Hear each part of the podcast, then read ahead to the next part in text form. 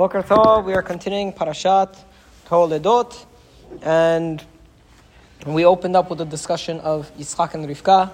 Rivka is pregnant with twins. She doesn't know that, so she says uh, the, the kids are, are, are pushing in her stomach, She doesn't know that two. and she says, if this is, if this is it, why, why me? And we said it's a bit of a cryptic, a bit of a cryptic complaint. What is she trying to say? We said she doesn't know they're twins, so maybe she, she thought there was a problem with the child. I saw that in the Mefarshim. Another opinion says, if this is childbirth, and if this is pregnancy, why did I even ask for it? That's another pirush I heard. You know, that's something you'll hear if, uh, Okay, all you know, I don't know. You, you guys probably uh, remember hearing that. I, I definitely. I'm kidding. Uh, okay. Gimel. Vayomer Adonai lah shene goyim bevitnech ushne leumim mimeayach yiparedu. So she goes and she seeks out the wisdom of God, which we're not exactly sure how she did it. Apparently, according to She went here, to Shem, no? yeah. Uh, according to the Midrash, she went to Shem, and then Shem had a Ruach HaKodesh, and he told her, whatever it is, this. That was the that was the Midrash. That was where they Yeah, that's it's a, there's a whole midrashic about this thing about this thing of Shem Va'ever. For example, Even Yitzchak was even going to- Yitzchak, they say went to Shem Va'ever for a while. They say even Yaakov on his way to Lavan went to Shem Va'ever for a while. So so there's a whole midrashic thing about this yeshiva of Shem Va'ever. I don't know. Eh, look, none of it's in the Peshat. Okay, if we're being honest, there's no there's no mention of a yeshiva. It's a very very like when you see things like that, you know, when at the same time that Avram Avinu was serving meat and milk to his guests, you say there's also yeshiva where they're studying in the traditional sense that we see today.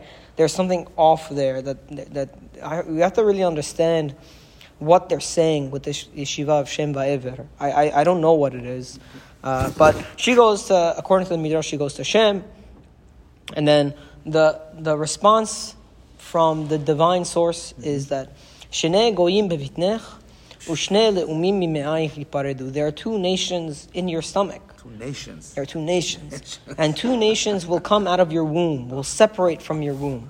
Actually. Wow. Uh, Ul'om mil'om ya'amatz. One of the nations will be stronger than the other nation.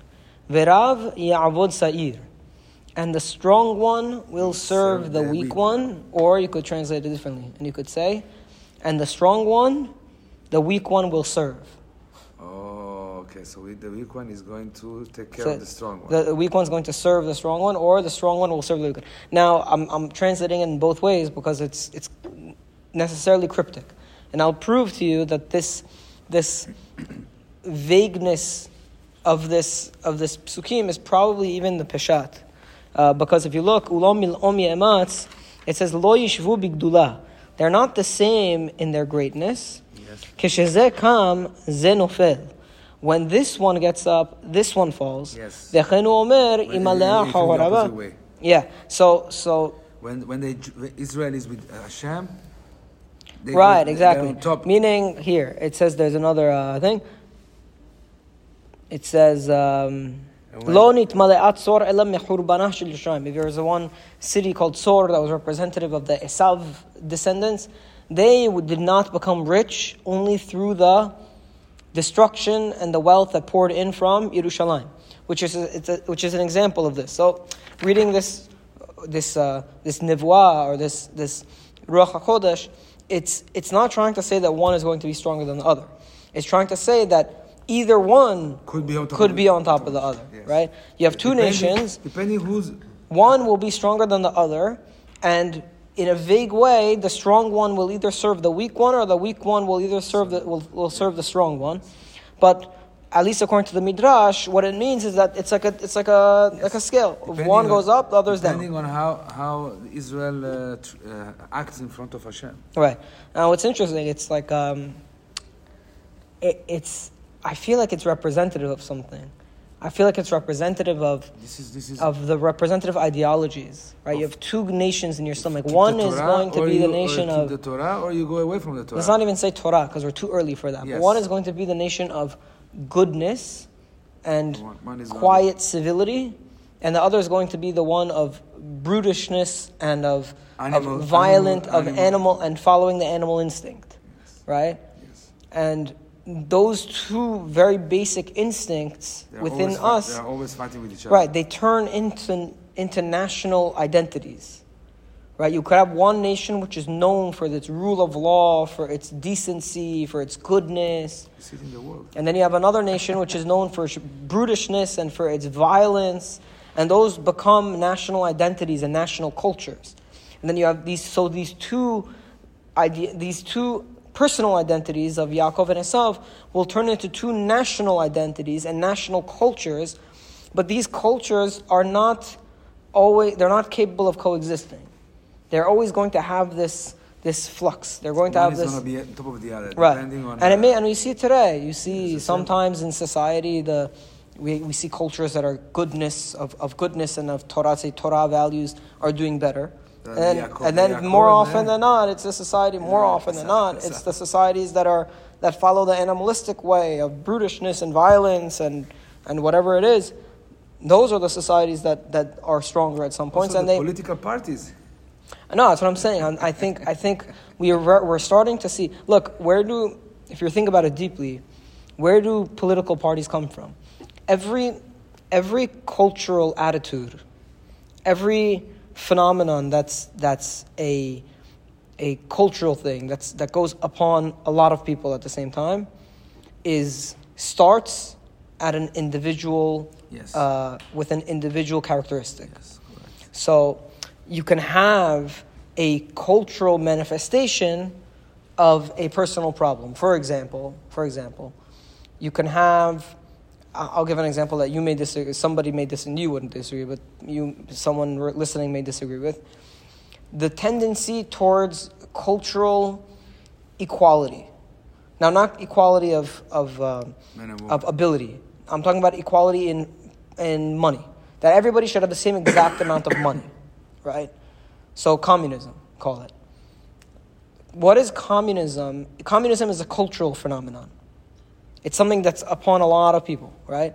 Now, what individual characteristic would the desire, the cultural desire for complete equality of, of material, what personal characteristic would that come from? The one who doesn't have. The one who doesn't have is jealous. So it's a manifestation of personal jealousy. Yes. You understand? Immediately. That's the only reason. So personal jealousy Because turns into has it, it's, that's it. it's Right. going to be very difficult for uh, him to share with everybody else. yeah, exactly. And then the once the person has it by stealing from other person, he makes himself the elite, and then the rest of the people. yeah, but sure. but that's how communism always works. But you see how the communist tendency that becomes a cultural tendency is an outgrowth of a personal desire or a personal jealousy of the less for the have those who have more, right? So cultural attitudes are always outgrowths of individual psychological things or tendencies. Something with, with uh, Hitler. Hitler, Uh, right? Je- You could call that the personal jealousy of another of another race, or uh, or that that could be anger, individual anger towards the lessening of the national identity, right? I'm very very upset about the fact that my honor has been attacked because if you know Germany after World War One, they were destroyed by the West. They were, they were put under a lot of restrictions. Their economy became shambles. So the once great German Empire was now left to nothing. And then all these people developed this, this feeling of disgrace. So you take that personal feeling of Also, disgrace, e- ego. Uh, the ego. and, right, and then they had this personal ego, right? That they needed to feel like they're great again. So you, what do you want to do? You need to find a scapegoat, and you take that personal feeling of disgrace, you turn it into a national ideology. It becomes a, a cultural phenomenon that only succeeds because so many individuals have that individual tendency within them.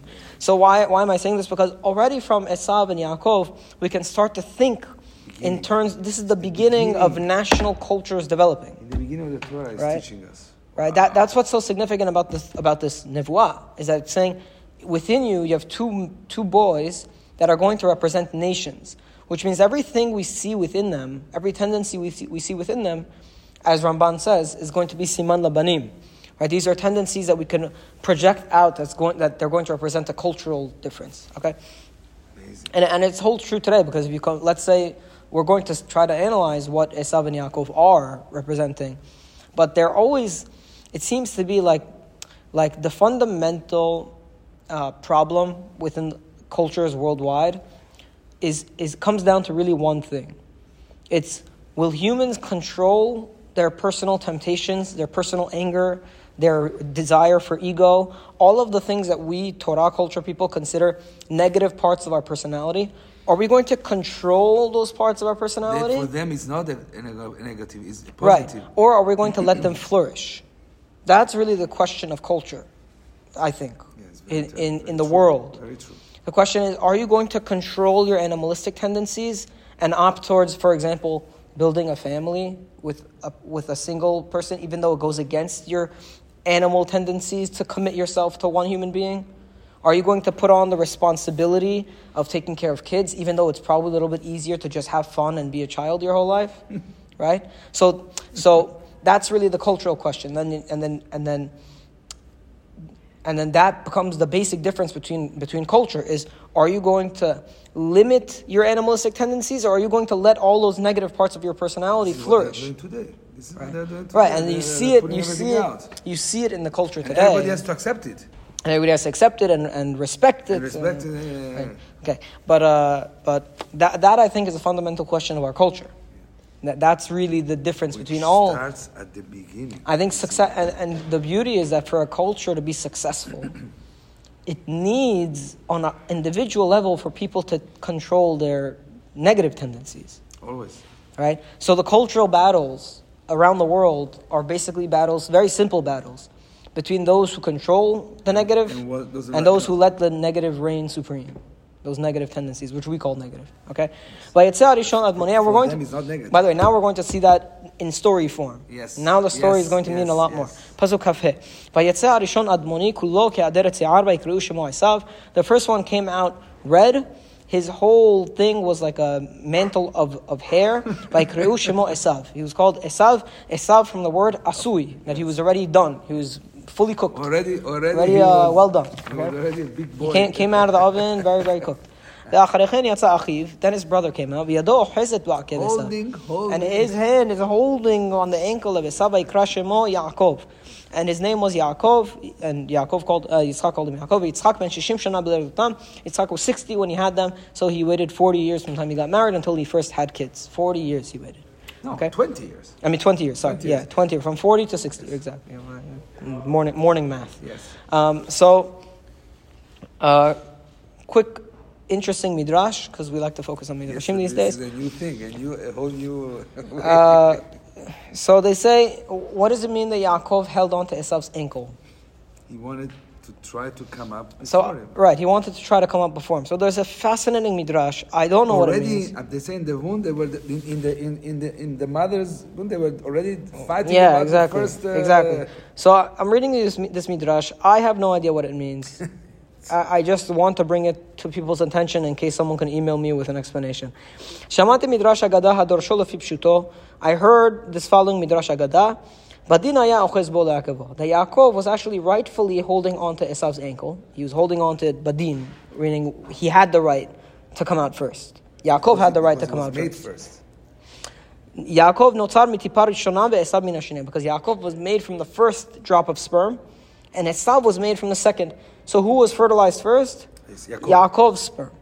Or egg, sorry. Yaakov, the egg that turned out to be Yaakov was fertilized first, and then was the egg of Esav right? Which would actually also kind of make sense because if if it was if they were identical twins, then they wouldn't come out so different, right? Meaning if they came from the same egg, They're not from the same egg. they're not from the same They're egg. not- they look different, not- right? yes, they so look they're different. Totally, different egg. totally. And the Midrash is telling us that Yaakov's egg was fertilized first. Okay? Say ulman mishoferet shapia kitzara. And you learn this from a little tube that has a small opening. What do you mean? What am I saying? Ten bashete avanim zotachat zo. If you put in two stones into a tube, one after the other, hanichneser rishona tetze achrona. The one that goes in first will come out second. Yes. Right? Vanichneset achrona tetze rishona. And the one that goes in second will come out first. Nimsa Esav hanotzar ba'achrona yatzar rishon. So Esav, who was fertilized, that his egg was fertilized second, came out first because he, the first one gets fertilized and goes into the tube. And then the second one gets fertilized and goes in after. So the second one that got fertilized is going to come out first. He's like putting the luggage in the airplane. The, the last right, luggage exactly. the, the last luggage, the first one to come out, exactly. Yaakov and Yaakov, when he saw this, he held on to his ankle because he only, hey, hey, I was fertilized first. I'm the Bechor. Because they already knew, he wanted to come out of about this first the, the first birthright. He told it the Bechorah min and he therefore wanted to take the Bechorah that was his right. Yes. This is was the was What is the, is the midrash here just trying to say that Yaakov was in the right? That- Yes. Is that is that the main point? Is it is it that simple? I don't know. Maybe there's something to it. Yes. It's a it's a fascinating, Yes. very interesting midrash. sure is that whatever he did at the end, he was right to do it. He I think that, I think for- that's it's yes. a it's a midrash of just trying to clean up his behavior and make sure. But uh, Even though he paid for it. Throughout his life, he had yeah, to I guess so. that. I guess so. But that's an interesting uh, midrash. You could find it in Rashi on Pasuk Kaf Vav. All right. Like the the, the boys grow up. But here, Esav ish yodei atzayid ish sadeh. Esav was a man of the field, a man who knew how to hunt. Yaakov ish tam yoshevu aliv. And Yaakov was a simple man, we could say. He's a simpler man uh, who dwelled in tents. See, and we, well, I wanted to get to the point in which uh, we um, analyze their individual characteristics, which are going to be the national characteristics, but we're actually going to have to wait on that. Hashem. So yeah, Bezrat Hashem. Tomorrow we'll see the story of the the the soup, the stew, and Esav and Yaakov discussing Baruch Adonai L'olam. Amen, amen. Amen. Amen.